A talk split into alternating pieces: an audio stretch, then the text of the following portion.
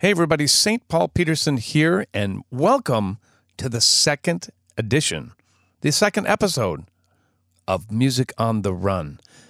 Before we get started here, do me a favor, wherever you got this podcast, make sure you subscribe, give us a rating, and if you have time and you like what you're hearing, make sure you write a review. It really helps us get the word out so we can have a lot more people coming to the party. Today's guest, none other than the gangster of love himself, Stevie Guitar Miller. And that's next on Music on the Run. Music on the run, This is Music on the Run, and he's running. and I'm running. Yeah. And, uh, you know, pay attention, take notes, and do all these things, and you'll find that life will be better for you. Stevie Guitar Miller, next on Music on the Run. Toodaloo.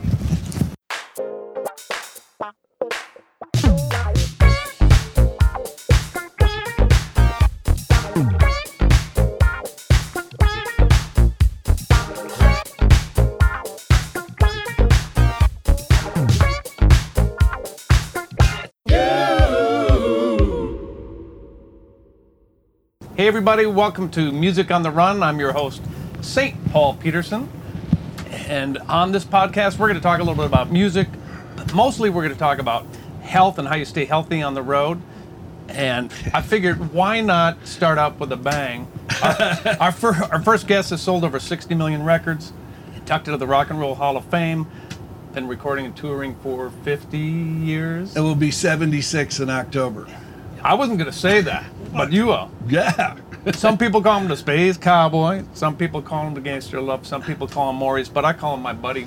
I've known him for 30 years. I also, he, I used to be in his band too. That's, that's so right. welcome. A, a, a, a Steve Miller band member. That's right. Welcome, Yeah. Stevie Guitar Miller, everybody. Hi, Paulie. Nice to see you. Thank you so much for doing this, man. Well, yeah, man, of course. This is so much fun. Um, so we, we're going to talk a little bit about you know our old stories and things like that. But what I really am, I'm really uh, interested in how you stay healthy on the road. I mean, you've been on the road for, like I said, 50 years, and Mm-hmm. how do you keep your body in shape to be able to do what you do outside? Right there, that's the stage right out there, by the way.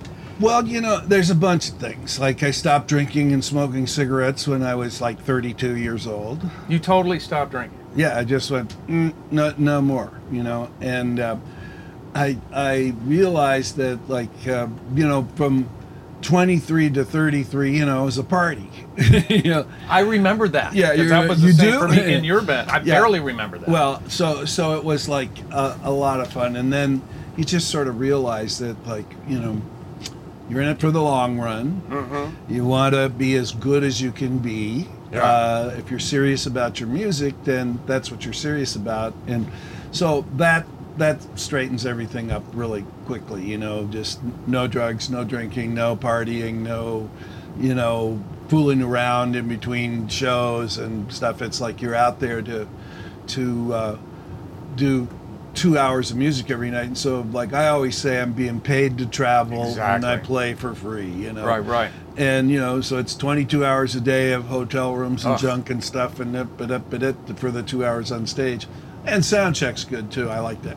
Yeah. Well, So- now we're sitting in the, in in your tour bus, and ever since I was in the band, you've always had a home away from home. Is that something you try to do with I, this? I have always owned my own bus. As soon as I could uh, afford it, I designed and built a bus that was kind of different. You know, like this one's got two desks forward, so Janice and I can both sit while Right. we're riding and we can work in. And this is the dressing room. This is much healthier than the dressing room that they set up here in the, In the rented tent? trailer or Oh, whatever sure. it is, you know, or, or wherever it is, Right. you know.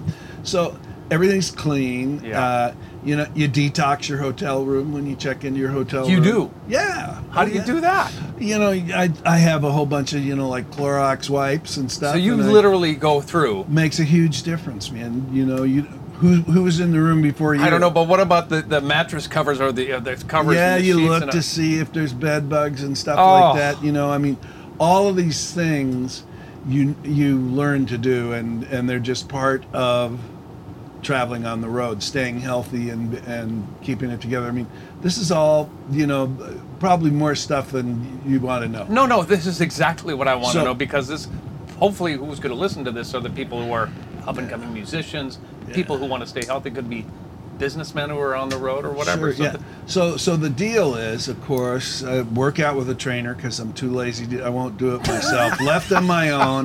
Left to you your own know, devices. My own devices. You know, Yeah. I think I'm the athlete I was when I was 17, and I know how to work out. You know. Don't tell me. So, I'm motivated yeah, to not so, do that. Uh, uh, you know, uh, Janice got me a trainer several years ago for Christmas. You know, said I, I've got you three months of a trainer, and I'm, Ah. I don't want that. That's nuts. You know, and and uh, it just brings it back. You need to work out every day. You So, know, so you- today I got Yeah. up and you know I went down to the hotel gym and snuck in there and did a bunch of yoga and did some light weights and did some treadmill stuff and some stretches and uh, you know just got loosened up and got my my uh, my heart rate going Yeah. and did all that kind of stuff. That's all real important. You have to do that all the time. When you're really young, you don't, but as you as you age, as you get older, you need to work. You know, Yeah, we carry a kitchen bag. And our kitchen What's- bag's full of fruit. It has our, our own coffee maker and coffee and some bread and some peanut Mm-hmm. butter and some things like that. So we totally skip hotel breakfasts. We Got don't, it. We don't do that. We don't have, you know, French fries and toast and bacon and eggs and pancakes. You know, because we can. No, Come on. No, we don't. So everything is like that. Okay. You know, like good good eating habits. Um, try to stay, and it's hard. You know, when you're on the road. It's, Well, yeah, isn't there pizza every night? I mean, how do you how Well, do you we physically make that choice? To we do don't that? do that. We don't have pizza delivered or any of that kind of stuff. And we'll we you know on our rider we request certain kinds of food like salmon and Yeah. uh, beef and chicken. You know, but it's salmon, beef, and chicken, and chicken and beef and salmon. So you know I usually go get a, sal- a big salad or something like that. So try and just try and watch all that stuff, all the junk. You know, and then. Um, every day we do vocal warm-ups you know now now when we come to Now we're talk taking about your chops and now we're talking about chops fitness, and yeah. music and stuff so i've Well, been playing um, guitar now for an hour before you showed up Yeah, I saw that you were And- serenading, and was serenading me as I playing, walked in. playing some stuff and just Yeah. you know running getting my hands warmed up and everything and uh, the band as you know because you were a band member Mm-hmm. i don't know for 30 years now we've done this this long 20 minute Are you still doing it? I, every Same gig, one? every gig same one No way. and, and you know paul i mean it, it like gives you like two higher notes in your higher Sure range and two lower notes in your low Say range ole my. Yeah, all of Say that stuff. ole my. I remember it very Yeah, well. absolutely. I used to And- dread. and- I used to dread that because I didn't want to do that. Yeah, no. But I was young and dumb. Yeah, nobody wants to do that, but the difference when you do that and you don't do it, like if you don't do it for a week Yeah. and you listen to a recording of yourself, you Yeah. know, uh, you know. And and the other thing, Yeah. that, I mean, I'm going to show you a bunch of stuff that I do Please as a do. guitar player, Yep. you know, very quickly. But the other thing is, you need to have somebody put the cell phone on a tripod out by the mixing board, and you need to record your show, and you need to look at it. For what And- purpose? Well, it's in amazing. It- Yeah. It's amazing. Like if I don't look at it, you know, I'm going along, everything's fine, and uh, use some examples. Maybe Yeah. I maybe I think I'm funny, and now I'm like two weeks into thinking I'm funny, and I Yeah. haven't checked out my funny, and I'm doing a lot of talking on the Yeah. stage, and you know the trouble with you people. Yeah, yeah, right. But uh, you know. And that's the worst case example. You Right. look at that and just go, "Geez, I really need to shut up and stop." So that. you at this point still edit yourself? Yeah, you know, Les Paul videotaped every show he ever did and always went back and looked at it, made the trio look at it on the way into the gig, Oh that God! kind of stuff. I bet you they were like, and oh, well, you know, they, but, But- so I find that like I'll watch the show yep. And I can speed watch it and go to areas I want to check Sure. and stuff. You know, I don't have to like sit there for the full two hours and watch all two hours of it. Sometimes I do, you know. Mm. Yep. And I'll find three little things, 2 Mm-hmm. four little things, you know. And I'll, I will go out to sound check and, you know, I'll, I'll say to Jake, my rhythm guitar player, like, Jake, listen, you're, you need to start taking that guitar off and Chris, you need to bring his guitar out to him five seconds sooner, okay? Gordy, when I do this, you do that. You know, Kenny, uh, that's great. Keep doing that, whatever it is. Yeah. And it could be three little things like that. Yeah.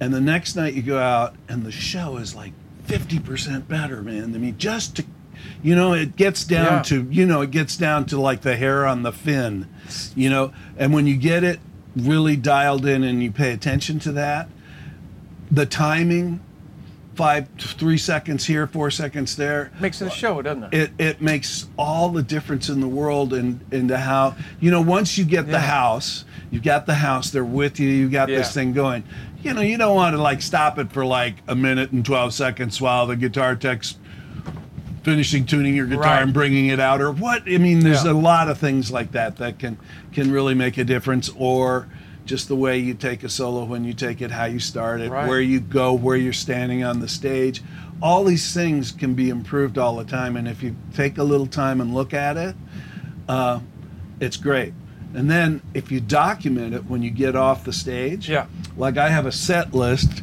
printed set list of tonight's set list and it's got today's date and where we are Mm-hmm. All right. and when i walk off i'll sit down and go you know that was the best version of living in the usa i think Yeah. i've ever done in my life that's five stars and here's why and boy You you, know still critique we these things like this. well yeah and so these notes so when you want to like get live stuff you want to put a live thing together you want Mm. to put something out you want to you, you, you don't go you remember uh, when we were i think it was oklahoma or texas like you know that, that doesn't work then so if you just you know it takes 10 minutes at the end of the if, set if you do it every night. yeah Right. and it doesn't even take 10 minutes. It takes five minutes. And you just go oh yeah that was great. Oh that solo was really good. Geez you know joseph was killing it that was really the best you know whatever Right. and, you, and you put notes and then you just take it all and you put it in a notebook and at the end of the year you put the notebook together and you go back and say i wonder what the hell we did in 2019 Yeah. and when we were in minnesota And you could put a whole new set together or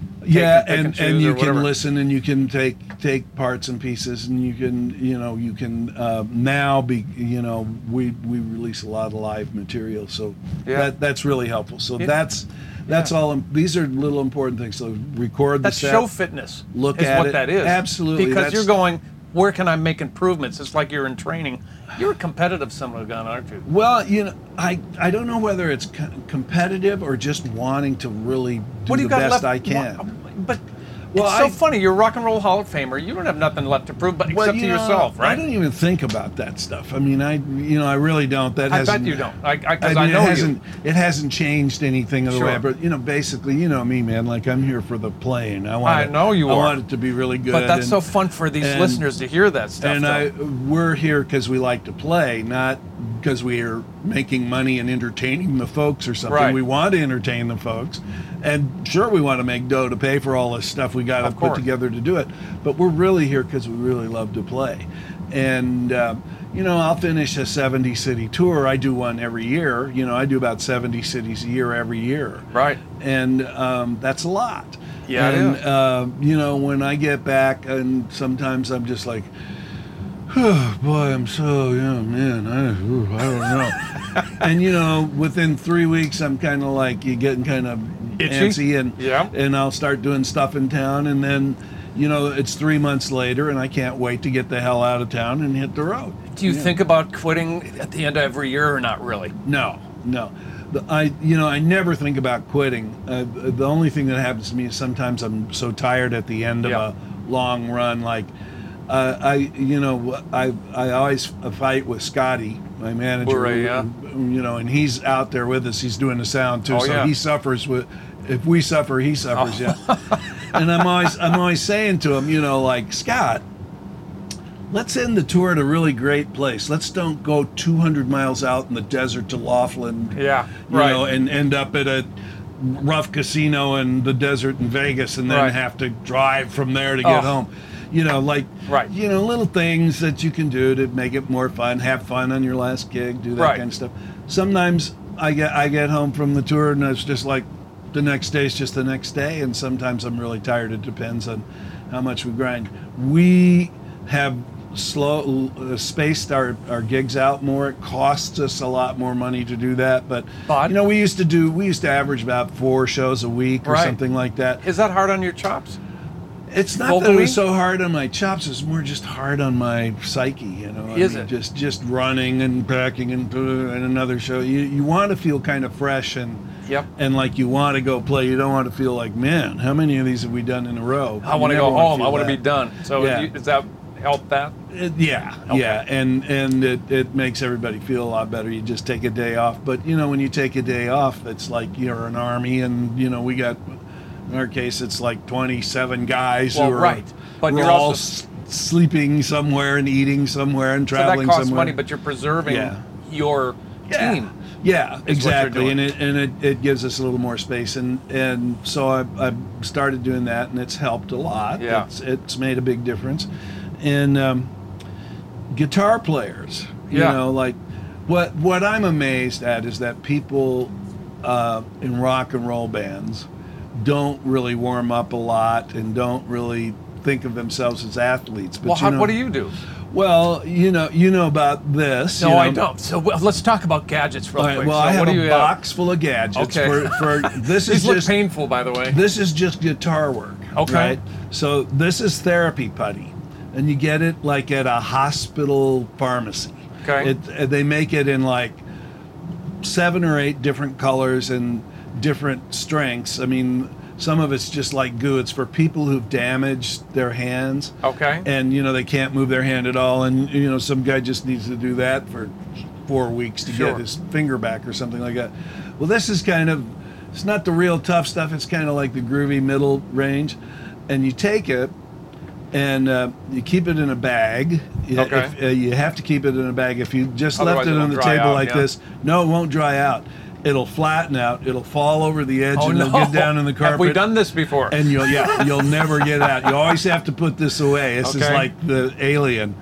So you know, for guitar players, you know, this is a great thing to do. So I'm just rolling. It's like I'm rolling dough here, right? Yep. Okay, so there you go, and then I, I'll take it and I'll twist it so it's kind of lumpy, like so, like a rope. Right. And I'll roll it like that. so right? what are you working? So this is stretching all of this, the palm of my hand, you know, all this stuff Mm-hmm. is getting loosened up, warmed up, and stretched.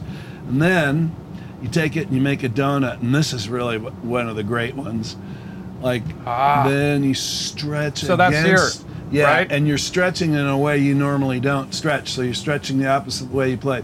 Now, for me, I've been playing guitar for 60, 70, uh, 70 years. It'll be 70 years in October that I've been Your, playing your guitar. pops gave you your first yeah, guitar, I right? got my first guitar when I was six, so that'll Yeah. be 76 in October. So that's that's that. And I have three areas that bug me. Okay. This joint right here kind Uh-huh. of is stiff. This joint right here is stiff, and and this thumb Hmm. down here. Arthritic or just stiff? Uh, you know, it's use and just it's been worn so hard. I mean, you know, you know when you when you're a guitar Well, player, yeah. you're always you're always doing this kind Yeah, of of stuff. course, you know, yeah. and so that's a kind of an odd position. And so when this first started going off was about 20 years ago, Hmm. 25 years ago or something. That's when I got this. Made it go Who away. recommended that to you? Uh, I went to uh, the Mayo Clinic. And Ah, I saw right down the street. yeah, in Okay. Rochester, and and I went to uh, the hand specialist. They, uh, You must for, have been really worried about it, obviously. for years. Well, I go. What I do? No, I mean I go. I go to the Mayo once a year for a full physical. Okay. Smart. And I have all the blood work and all Yep. the stuff and Yep. everything done. Just it's just common sense, you know. Yep. And and I like that place. I think it's the best in the Mm. Me too. in the world, you know. So I've been going there forever. Yeah. Hi to everybody at the Mayo Clinic in Rochester if you're watching this. I love the Mayo. I go there too. And, and I went, you know, and I went to see the hand guy, and he was going, "Nah, there's nothing wrong with your hands," you know. And he was looking at him, and I realized like this guy has no idea what I what I'm doing, and so I said, "Look, you know, you know surgeons, right?" And I said, "Well, I'm like a surgeon. I my hands have to be really loose and fast, and they have to be good, and I've got this problem." And he said, "Well, all right, you know, uh, try some therapy putty." And so I got the therapy putty, and I started trying it, Yep. and it just, it just I got to try it. it makes your hands feel so healthy. Just wrap, put your hand in there and just open it up. Yeah, that's a different muscle for sure. Yeah, and And what do you do? To- Oh, I'm going to screw it up now. How do you get this double circle like this? Oh, I'm going to screw it all up here.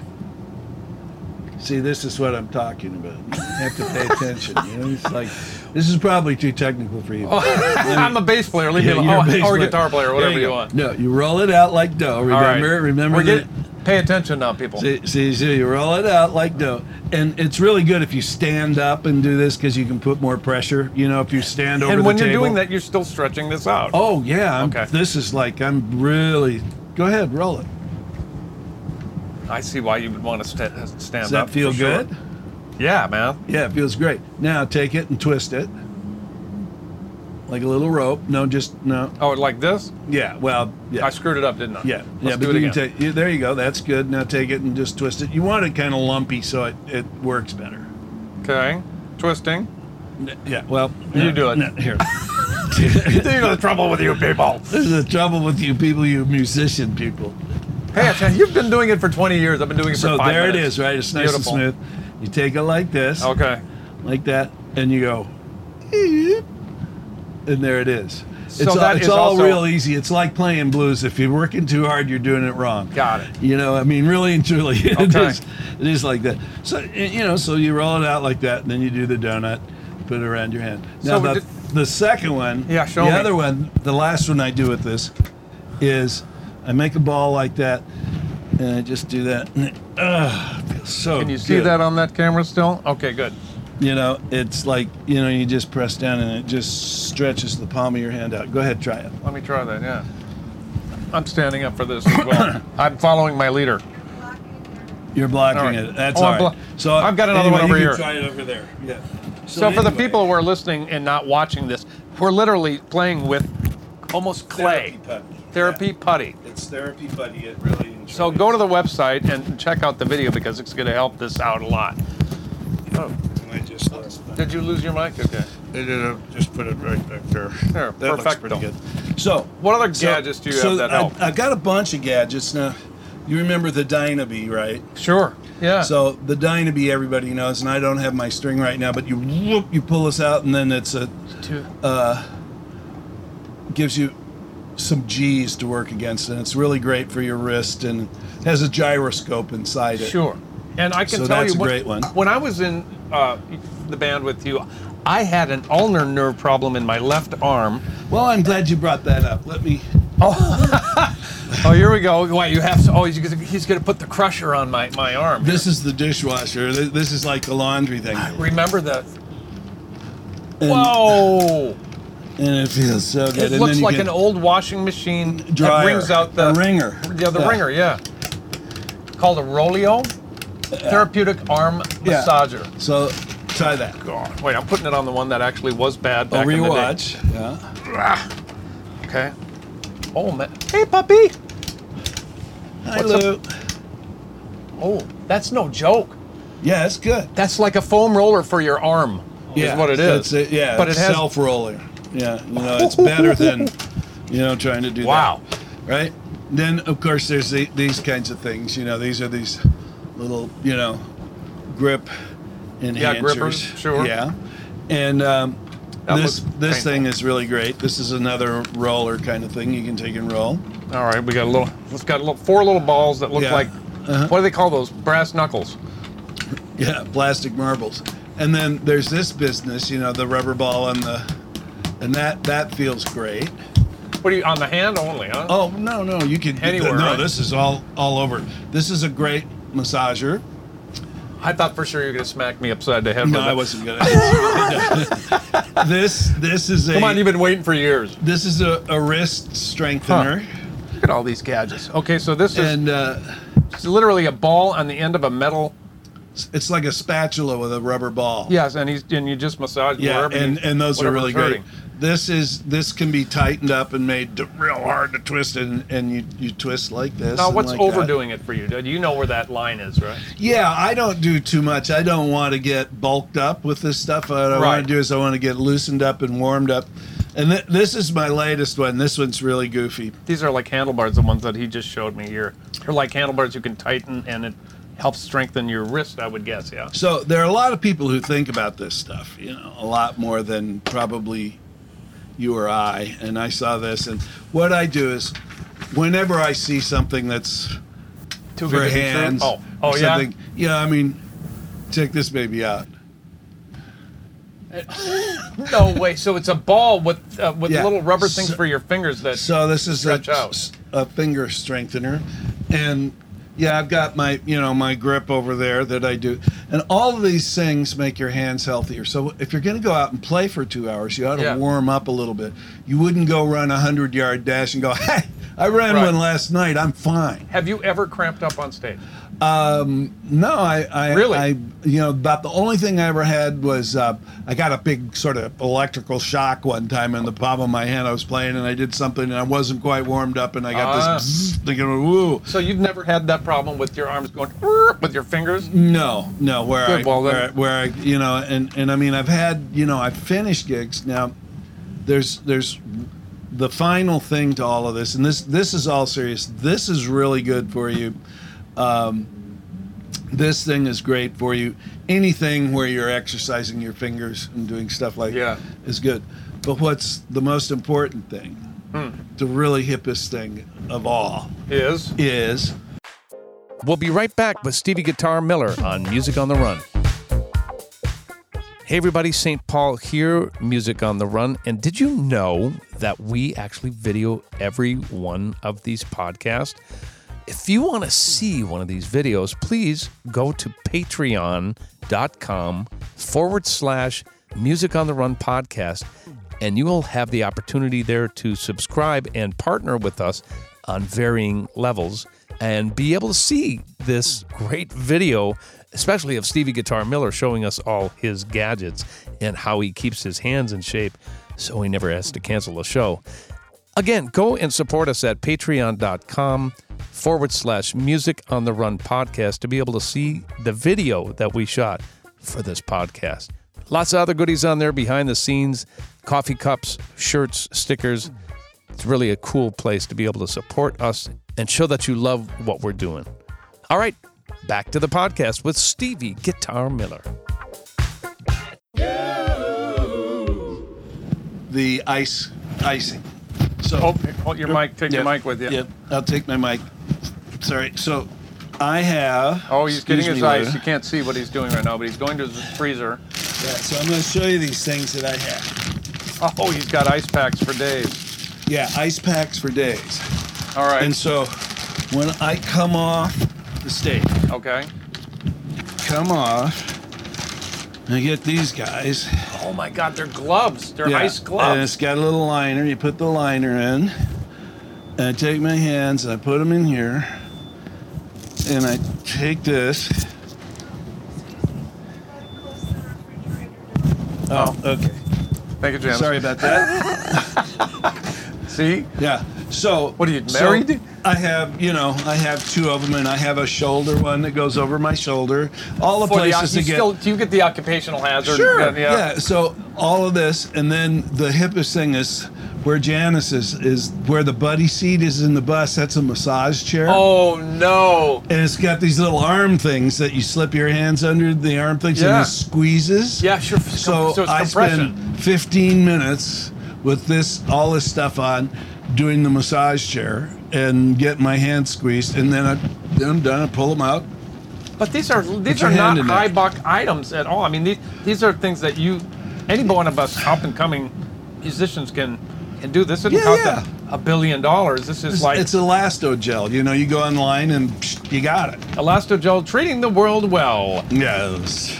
Okay. And this this is a great big Oh, one that, nice. that goes around both shoulders and wraps around here and feels good, huh? I like that. Thank you, Steve. Yeah. yeah. No, that's cool. It is cool. It's cold, actually. It is. Yeah, it really is. it's, but uh, it's really, really makes a huge So you have difference. a regiment that you So, do yeah. that keeps you in shape. So anybody, you know, if you're 15 years old and you're a guitar wizard and you shred like Satriani and Yeah. you're a monster, Right. you should have a pair of these and you should start doing it. And the sooner you do it, the longer it lasts. Right. And the better off you are.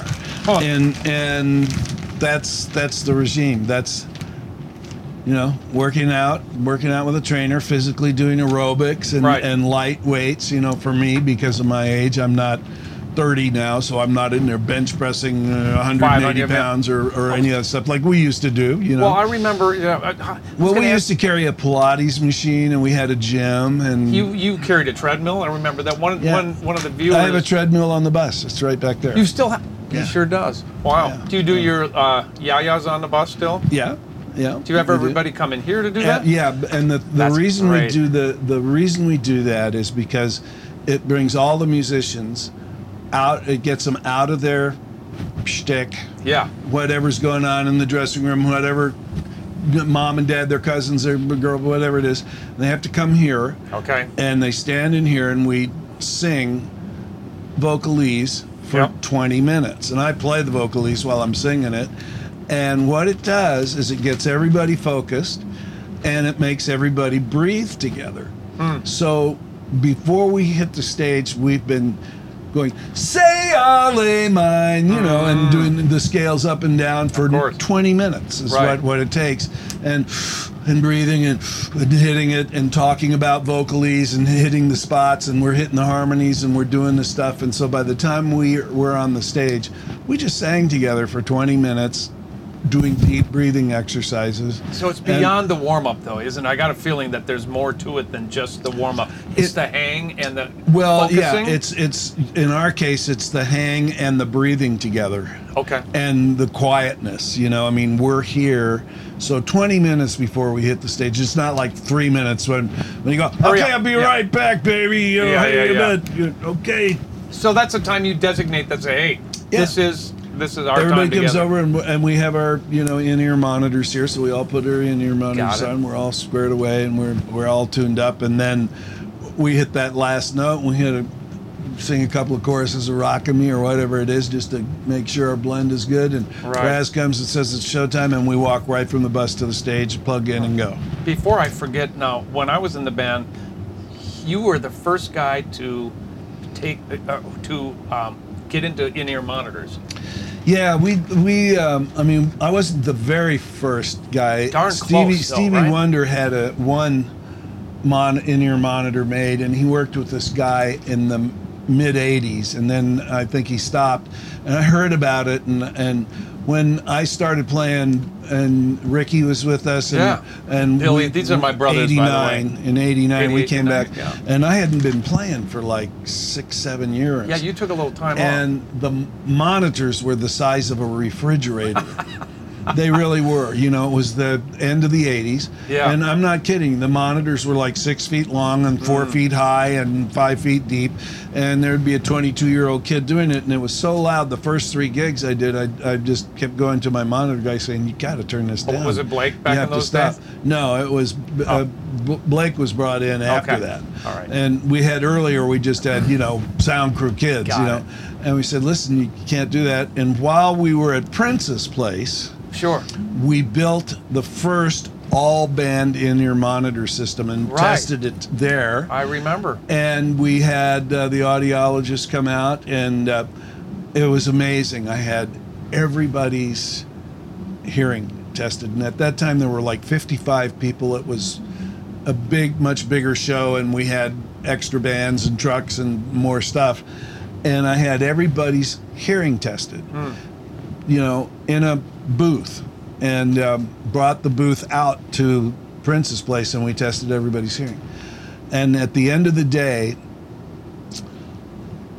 Rick Fisher, who was I mixing remember Rick. Yeah. in the house had the best ears in the whole group of 55 people. Uh, I think Blake, it may have been Blake, I'm not sure who, who my sound monitor at the time was. He had the second best. Hmm.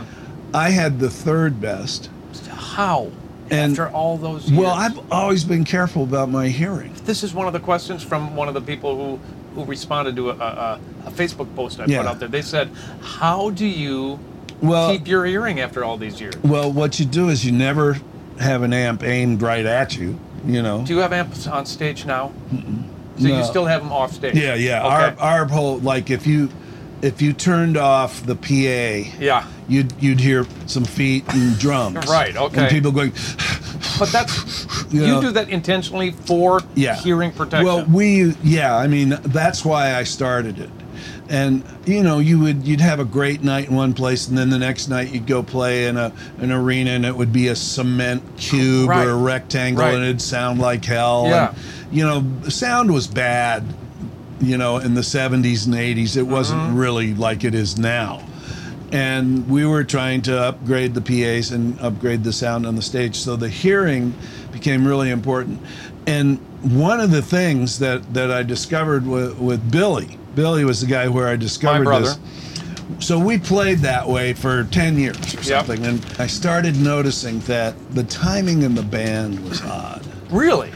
and it was like I'm talking like milliseconds, a few milliseconds Yeah. odd. Okay. You know, which was driving me nuts, right? Okay. It, it would drive you nuts. Well, yeah.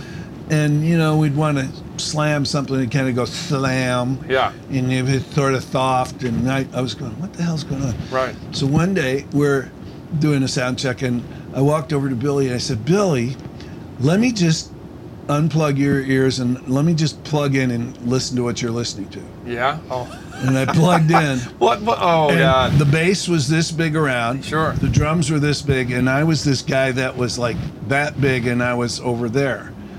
And then I went and listened to the next guys and the next guys Sure. and Kenny's, and everybody had been falling into that old trap like we used to when we first started working in the studio and the engineers would go don't touch any of that uh, i'll mix your sound and Right. going, well i need a little more and you'd try and talk somebody into what you needed Yeah, in, yeah. Your, in your headset mix they all had terrible mixes just absurd mixes where all they all they were hearing was they'd just be listening to gordy and Sure. themselves Right, You right, know, right. two big giant things and they all had really bad hearing everybody had this huge dip at 4000 Ah, Mine's at Yeah, three. three and four Yeah, you know, yeah, it's just yeah. like though everything sort of sounds like that and there's no A de-esser is on everything. no thiblance on Oh. anything, you know. It's like wow, you know.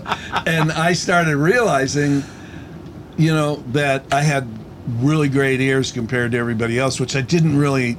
I did. you I know that? never measured anybody's hearing. Right. Well, most people have really damaged hearing, and and the, in this business, and I don't. So You're so so, lucky, man. Well, I was. I always tried to like not do that, and and that's one of the things about drinking and smoking pot and Yeah. getting high and playing your show, is everything feels real good and you turn it up real loud and you don't Right. really think about how loud it is and you're not paying attention and you're.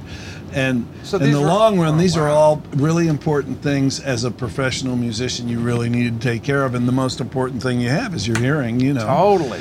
and uh, you know we all have friends who have had problems and you know have had real serious hearing problems and Right. stuff and, Absolutely. and I, I have um, i come from a family that genetically has bad thyroids and so i've had to take synthroid for 40 years now or something i mean i've oh, taken Okay. it for years and before i knew this and i didn't know this nobody in my family said you know your dad and your aunt and your brother they all you know take synthroid you should check it. they didn't tell you this. no, nobody said anything to me about it. Nice. And I went through this thing where, and this was during this period in the 90s where I couldn't remember lyrics and I had cue cards all over the place. Right. Okay. And and I mean it was crazy. I couldn't remember like the second verse to the Joker, you know. That kind of I'd go, well, you know. Steve's losing it, baby. And then my hearing got really bad and I got tinnitus and my ears started ringing and if you did that I'd just go, "Oh, man, stop." So I went went immediately went to the ear doctor and and their attitude was really bad. The trouble with those people was they all said, you know, the trouble with you people is you've been playing rock and roll. Sure. What did you think was going to happen? And I Uh. said, no, no, no, no, no. I've always taken care of my hearing. Right. And they said, well, you know, only like 1% of people with tinnitus ever recover from it. See, look, it's beginning to stick to things oh, and to melt. paper. And it's like silly putty. it's, yeah, it is. Oh, that's funny. And, and um, so I, I went to two or three different specialists, and they all were just treated me like, well, you got what you deserved, you know, you play that rock and roll music, you know. And uh, Yeah, they were like, "What do you expect?" so it was it was really bad and then uh, my brother said well you know uh, i've been on synthroid forever and i said you have? And he said yeah. I got really sick. I had to you know i, I didn't know. So i went to my doctor and i said oh, have you ever checked my uh, thyroid level?" And he said, "No." And he checked it, and, and he came back and he said, "You have no thyroid." Oh, And so that affected- Wow, that man! affected and that everything. gave me tinnitus, so I know what it was like.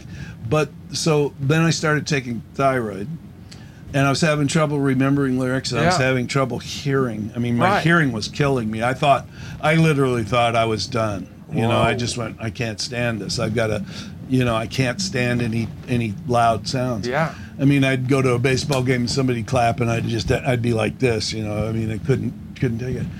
And so I'm taking this Synthroid, and about 3:30 in the afternoon in the recording studio in Sun Valley, Mm-hmm. one day I just sort of went.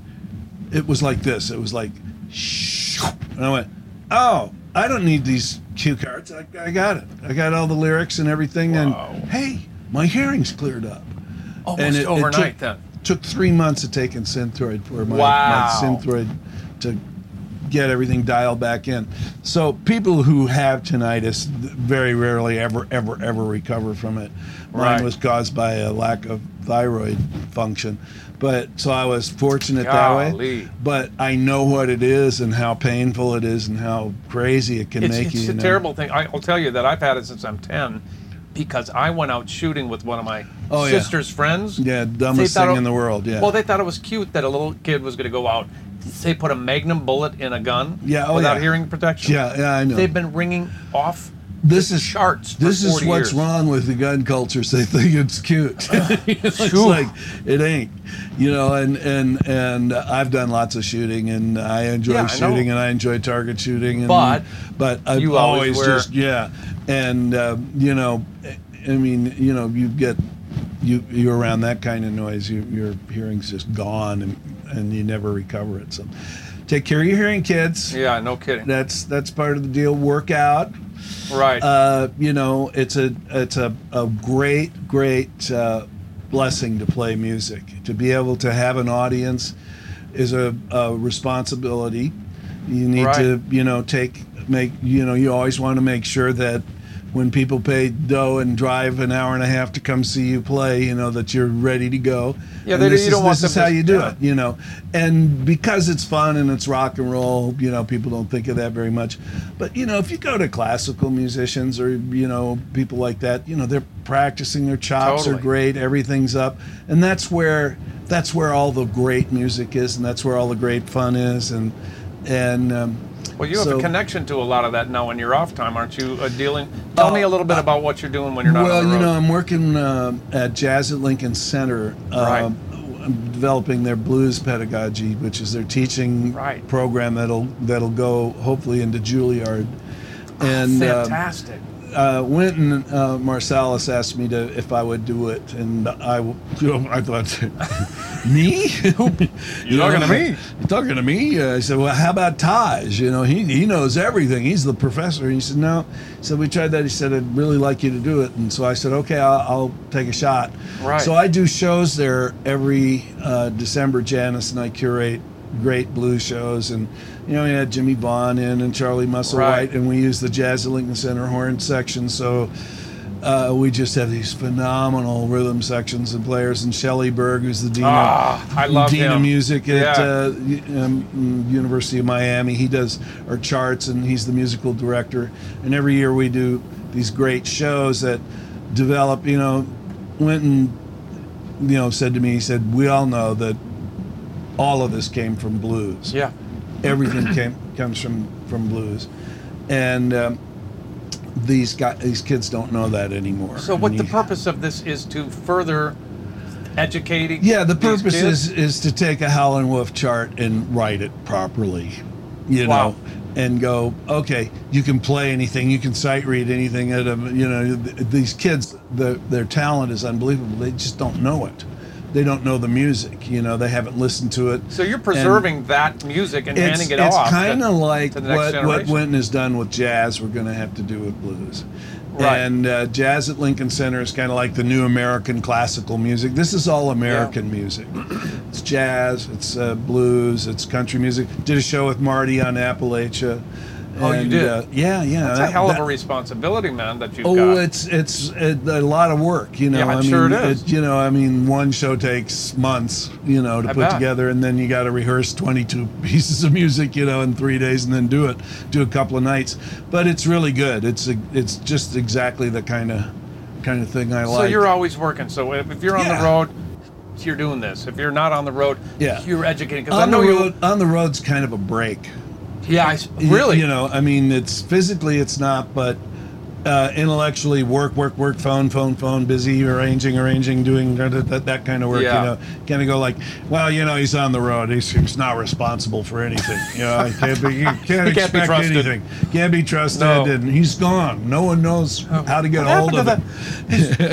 you know, and and you know, you know, it's like getting the hell out of town. Sure. You know, when you hit the road, it always feels pretty good. Like, Yeah, of course. yeah, you know, off we go. Well, that's incredible, and I know that you just got your doctorate too.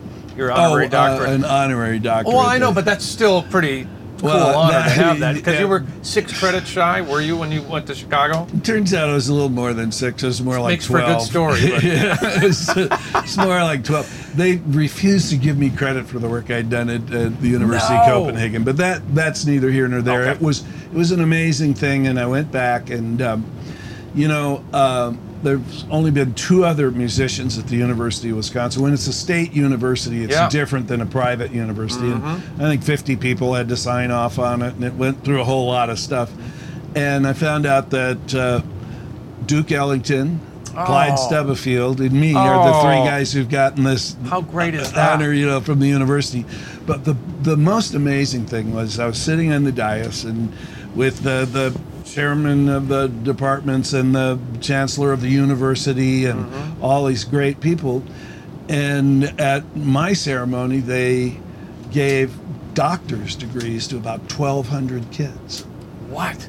they made doctors to 1200 kids you know like they'd all spent 10 to 14 years studying and they had all gotten their degrees and i was kind of like yeah i got one too hey hey, Doc. How you doing, Doc? Yeah, hey, Doc. doing? So now you Hey. act Doc as Yeah. to another persona of yours. yeah So- and, and so, so it was a great honor to God, to, to have you know That's and so cool. but like all that kind of stuff like when when you're young you think oh it'd be so cool and then when you get older you just getting yeah that's it's very nice and Yeah. thank you very much gotta go to work Yeah, I suppose. Back to work, you know. And uh, so this is this is work, and that's what this is all about: is Right. trying to stay sharp. because I know you, we have a little time thing, there's two more questions I have for you. Number one is this is about the leadership thing I was talking about. What do you think is a common thread with people like yourself, maybe a Steven Tyler, maybe these kind of folks that like yourself? What what is it, it that makes you successful? Because I think it's really important for the next generation to know. Is it work ethic? Is it songs? I, is I it think, what is yeah, it? I think I think in in the beginning it was like really wanting to do this and understanding what all is involved in it. I mean, wanting to make records, wanting understanding what Desire. doing a, a concert is. I'd been working since I was 12. I was I started playing gigs. You know, by the time I got to San Francisco, I'd already done a thousand gigs, and I was 21, 22 years old. Hmm. So you were in training and you didn't even call it didn't that. even know it. Yeah. I didn't know I was going to do this. But then I went, wow, I could get a record. co- I could make records. I could, you know. So I was always thinking about that, and I think the the difference, uh, the real thing, like what I tell kids who say, "Gee, Steve, how do you do this?" I say, "You know, Yeah. you got to write your way out of whatever music ghetto you're in. You know, you have to write." Yeah. And if you don't have the writing, then you're just one of 1,800 really great guitar players. Correct, Or yeah. 1,800 great tenor players, or you know, uh, you know, 5,000 really good singers, or whatever it is. So writing really makes a difference, and when you write, you have a lot more at stake, I think, and you really want your records. I always wanted my records to sound great. But you was, produced all those too, didn't you? yeah, you? and I was always in an argument with my my early engineers. You know, too much echo, too much bullshit. Really? Can't you make? Yeah, I mean, I loved Otis Redding So records. do you do you compromise or do you not compromise? I in, in the first, I didn't really get to really honestly just do exactly what I wanted to until The Joker, which of course went platinum.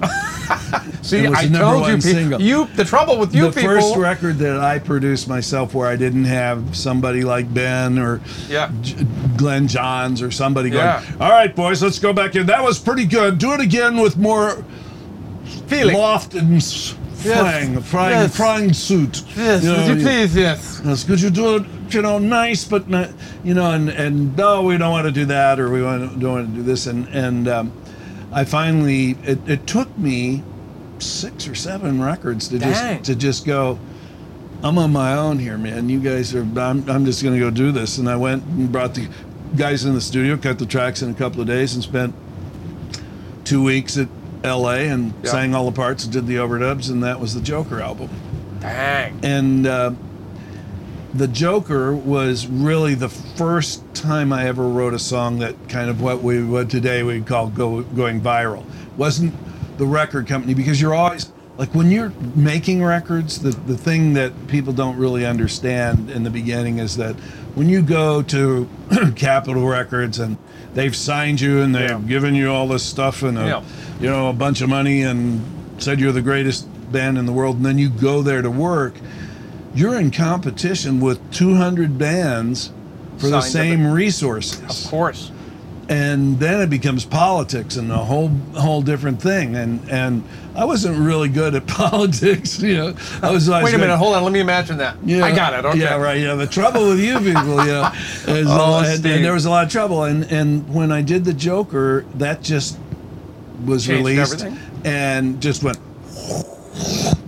Were they And- believers of the song, or not only until after it happened? They don't believe anything until you know they whatever the indicators are of the day. And Yeah. at, my, at that time, it was radio stations all across the country wanted a copy of that song, The Joker, and they were Right. playing it. And then pretty soon they were playing it.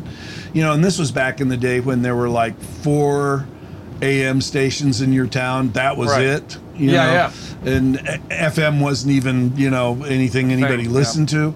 And uh, you know they were playing it on all four stations twice an hour, 24 hours a day for a year and a half or something. So that was a real hit, and that changed everything. And then I got the money Yeah. from that. That gave me the resources to build a bigger, better stage, to you know get a tape recorder and start working on Fly Like an Eagle and Book of Dreams and all that stuff at my house instead of in a studio where it was So you had the luxury of not being on the clock then. Right. Okay. Got off the clock, and that's when I really grew up.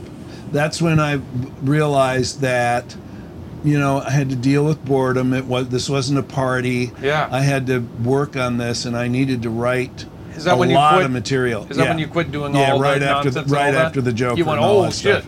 This yeah. is real. Yeah. Then I went home and I spent like 18 months really by myself living in a in my house with a eight track tape recorder and I went and cut all the tracks Yeah. at CBS in San Francisco in 11 days for both of those albums. Both records. Yeah, for Fly Like an Eagle and Book of Dreams. I had about 25 tracks. Okay. And I took Lonnie and Gary, drums and bass, and me. What a You know, cut- great rhythm section. cut man. everything cut everything as, as a trio and then uh, i took them home and i had my eight track a 3m eight track at home Yeah. and a little board that dick swetnam had made for me that was really special and very cool and it was uh, i had a stereo mix i had a sync tone and i had five open tracks That was it. and that was it and so i did all the vocals and all the all the all the stuff on those two albums Did you keep flipping, flocking back and forth no, and I wasn't. mixes? I wasn't ping ponging. I just, just, I just needed to get the vocals and the guitar part right, and everything was there. And then we went back and dumped it all back on a 16 track, and I did a few overdubs more and a few other things. But so it was all done, basically at, at home. But that's what an incredible luxury. But you you Yeah. could have just kept the party going, and you could have just went woohoo and not settled down. But you decided to go. I never Wait a was. minute, this you is know, real. You know, I just never was that stupid. You know, you have to be kind of stupid to think it's a party. But there's so the many time. people out there that well, do there that. are there and and there are people who are making millions of dollars who are stupid. Who have people running their business and going, Sure. "Yeah, stupid," but you know, I'm making a fortune. 20% so let's, or let's whatever book more. You know, Right. And that that's a very normal situation. You see that a lot. Yeah. And I just wasn't like that dumb. You know, I mean, you, You- have you- to be. You were your businessman. Then. Do you Yeah, a little, little bit. You know, I mean, my business was all just common sense. You know, uh, um, I I didn't know all the ins and outs of everything and how big it could be or how much Yeah. you should make if you played a football stadium or those kinds of things. And You I- had help. Did you have good help? Did you like your managers? I had, I had, I didn't have managers. I, I stopped using managers and I managed myself. And I had a really great attorney Okay. who helped me with my publishing, who then helped me negotiate a lot of stuff. And I had, at two different times in my life, I had friends who were really smart attorneys who really were unusually great. You got your master's back, right? Is that correct? Yeah, I got well. I got my master's for the world, but not the United States. Ah, Japan and Canada, but I got them everywhere else. okay. And I got those early on before But they how woke smart up. were you to do that? Who does that when they're young like that? What, a, what an incredible yeah, I mean. I understood about publishing, and I understood enough about it to know that, like, why would I give you fifty percent or all of the publishing, and I'll take just the songwriting share? What did you do? You That's know? desperation, though. Some Yeah, people will do but, that. You know, I mean, I think it's ignorance. They just For think that's the way. And and when I go and teach, uh, or you know, work with people who are teaching music business, you know, everybody says, well, you know, this is now this is the standard contract. So the last time I saw a standard contract, I was at Yale, Did and you- I was t- teaching some some some law students at Yeah. Yale who were like looking at the music business and Sure. you know, and uh, the the the standard contract was pulled out that this is what business was, and they were all you know looking at it, and everybody was being very serious. And then it came my turn to talk, and I, I did the Groucho Marx. You know, I called it, and I read the first paragraph, and I said, "Well, that's no good. Take that out." And I just tore it up, and I said, "A contract is what what you make it." You know, and these contracts Mm-hmm. are like.